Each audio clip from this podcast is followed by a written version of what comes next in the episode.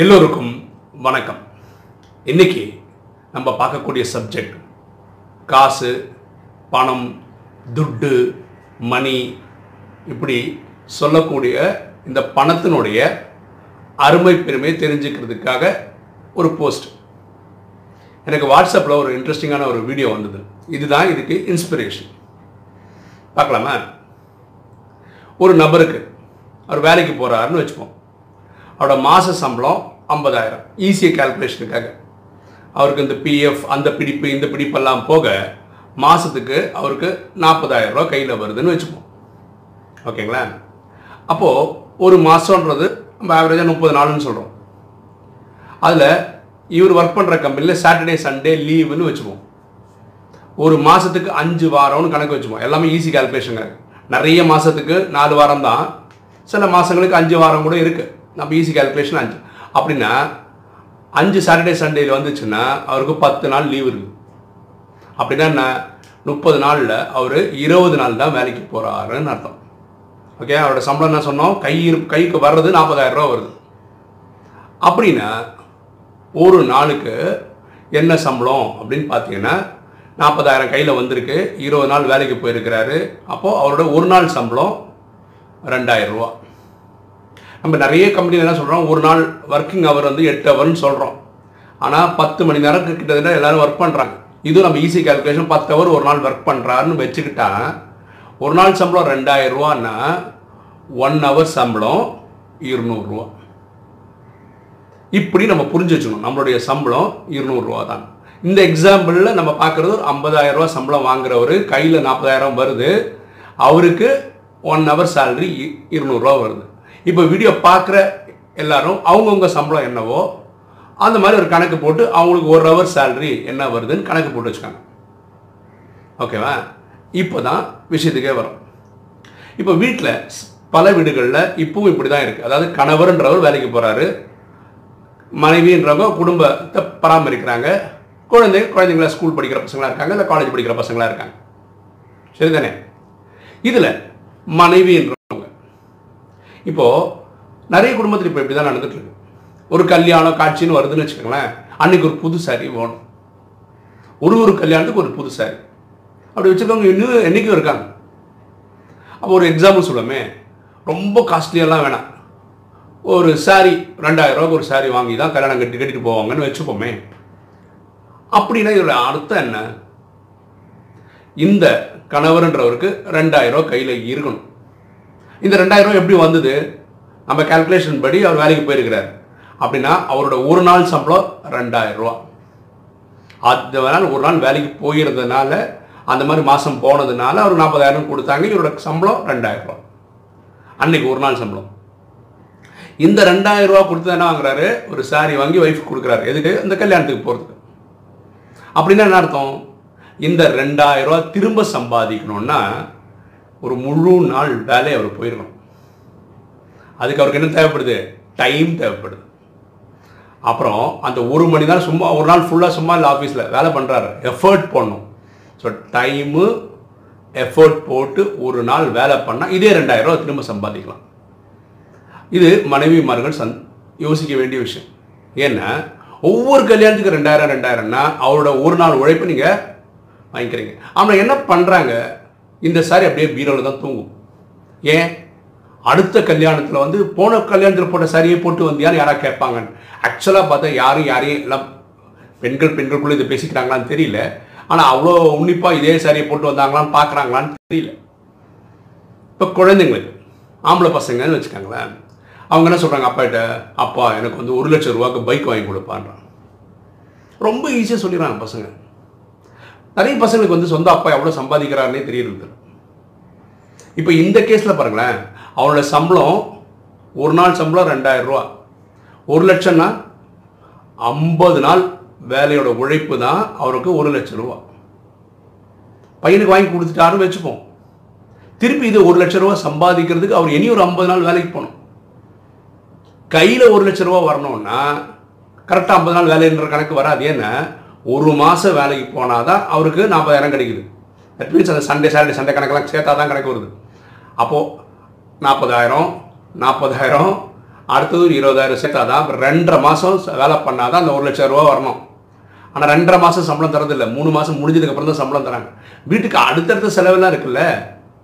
Over ஹெட்ஸ்ன்னு சொல்கிறோம் இல்லை வீட்டுக்கு தேவையான மளிகை சாமான் கரண்ட்டு பில்லு பால் பில்லு இப்படி நிறைய அந்த செலவு அது ஸ்டாண்டர்ட் செலவு எல்லா மாதத்துக்கும் அந்த நாற்பதாயிரத்தில் எப்படி பார்த்தாலும் ஒரு இருபதாயிரத்துக்கு ஸ்டாண்டர்டாக ஒரு மாதத்துக்கு செலவு இருக்குது ஒரு இருபதாயிரம் தான் அவருக்கு பஃபராக இருக்க முடியும். இது நம்ம கொஞ்சம் யோசிக்கணும். குழந்தைகளுக்கு நம்ம சொல்லித்தரணும் பணத்தை எப்படி பார்க்க கற்றுக்கணும் அது ஃபஸ்ட் ஆஃப் ஆல் நமக்கே தெரியணும். பணம் சம்பாதிக்கிற நம்பிக்கை நம்மளுடைய ஒரு மணி நேரம் வருமானம் என்னன்னு தெரிஞ்சிருக்கும் இப்போ ஒரு ஃப்ரெண்டு கூப்பிட்றாருன்னு வச்சுக்கோங்கண்ணா நீ வந்து இந்த மாலுக்கு வந்துடு நம்ம அங்கே வச்சு பார்க்கலாம். ரொம்ப வருஷத்துக்கு அப்புறம் பார்க்குறோம். அந்த மாதிரிலாம் இருந்ததுன்னு வச்சுக்கோங்களேன். நீங்கள் மாலுக்கு போகிறீங்க இதில் பியூட்டி என்னென்னா ஃப்ரெண்டுன்றவருடைய சம்பாத்தியம் வேற மாதிரி இருக்கலாம். அவர் மேபி ஒரு லட்ச ரூபா சம்பாதிக்கலாம் ஒரு மாதத்துக்கு இல்லை இருபதாயிரம் ரூபா சம்பாதிக்கிறவங்களா இருக்கலாம் மாதத்துக்கு அப்போ ரெண்டு பேரும் என்ன பண்ணுவீங்க? ஒரு கேஃபேட்டரியில் போய் உட்காருவீங்க. பேசும்போது சும்மா இருக்க முடியாது. ஒரு காஃபி இதெல்லாம் ஆர்டர் பண்ணும் அது எப்படி போனாலும் இருநூறு முந்நூறுரூவா செலவு ஆகலாம். அப்படியே இந்த மாலில் சுற்றுவார் எதுக்கு வந்தாருன்னா இந்த ஃப்ரெண்டு அவர் ஏதோ வாங்க வந்தார். ஒரு ஷர்ட்டோ பேண்ட்டோ ஏதோ அவர் தேவை கேட்க வாங்க வந்தார். இப்போ நீங்களும் கூட போகும்போது என்ன பண்ணீங்க சரி அவர் வாங்கும்போது நம்மளும் ஒன்று வாங்குவோமே. அப்படின்னு ஏதோ ஒன்று வாங்குறீங்க. அப்போ எல்லாம் சுற்றி வளைக்கு அந்த மாலை விட்டு வீட்டுக்கு வரும்போது தெரிஞ்சோ தெரியாமல் உங்களுக்கு ஒரு ரெண்டாயிரரூவா செலவு ஆயிருக்கலாம். அந்த ரெண்டாயிரம்ன்றது என்ன? உங்களோட ஒரு நாள் சம்பளம். சரியா? இதை நீங்கள் எப்படி தவிர்த்துக்கலாம்? அவரை உங்கள் வீட்டுக்கு வர சொல்லியிருக்கலாம். உங்கள் வீட்டில் டீ போட்டு கொடுத்துருக்கலாம். இல்லை நீங்கள் அவர் வீட்டுக்கு போயிருக்கலாம். சரிதானே? அப்போது இது வந்து எப்பாவது ஒரு வாட்டி செலவு ஆகுதுன்னு வச்சுக்கோங்களேன் பிரச்சனையே கிடையாது. நீங்கள் கேட்கலாம். பணம் எதுக்குங்க சம்பாதிக்கிறோம்? செலவு பண்ணுறது தானே? சந்தோஷமாக இருக்கிறது. கண்டிப்பாக அதுதான். அதில் சந்தேகமே கிடையாது. ஆனால் இந்த செலவு உங்களுக்கே நம்ம சொன்ன எக்ஸாம்பிள் படி வாரத்தில் Saturday Sunday leave Saturday Sunday இந்த மாதிரி வெளியே போயிடுவீங்கன்னு வச்சுக்கோங்க ரஃப்லி ஆயிரரூவா இல்லை ரெண்டாயிரரூவா செலவு பண்ணுறீங்கன்னு வச்சுக்கோங்களேன். அப்போ என்னாச்சு? இந்த பத்து நாளுக்கும் ஆயிரரூவா வச்சு செலவு பண்ணால் பத்தாயிரம் ரூபா ஆனால் இந்த பத்தாயிரம் ரூபா செலவு தேவையான யோசிக்கணும்ல. ஏன்னா எப்படி பார்த்தாலும் இந்த நாற்பதாயிரம் ரூபா வீட்டுக்கு வர்ற காசில் இருபதாயிரம் ரூபா ஸ்டாண்டர்ட் செலவு போயிடுச்சு. இந்த வெளியே போயிட்டு வந்ததில் வந்து அந்த ஆயிரம் ரூபா போயிடுச்சு. முடிஞ்சதில்ல. கொஞ்சம் யோசிச்சு பாருங்க. இது எப்படி போயிட்டு இருக்குன்னு வீடு வாங்குறாங்கன்னு வச்சுக்கோங்க. ஒரு முப்பது லட்சம் ரூபா பட்ஜெட்னு வச்சுக்கோங்க வீடு வாங்குறதுக்கு. நம்ம பேங்க்கில் தான் இன்ட்ரெஸ்ட் வாங்கினா முப்பது லட்ச ரூபா ஒரேடியாக நம்மகிட்ட இருக்காது. இஎம்ஐ போட்டு தான் வாங்கணும். நம்ம எப்போவுமே முப்பது லட்ச ரூபா கடன் வாங்கி திருப்பி கட்டும்போது அதை எப்படி கட்டி முடிப்போம்?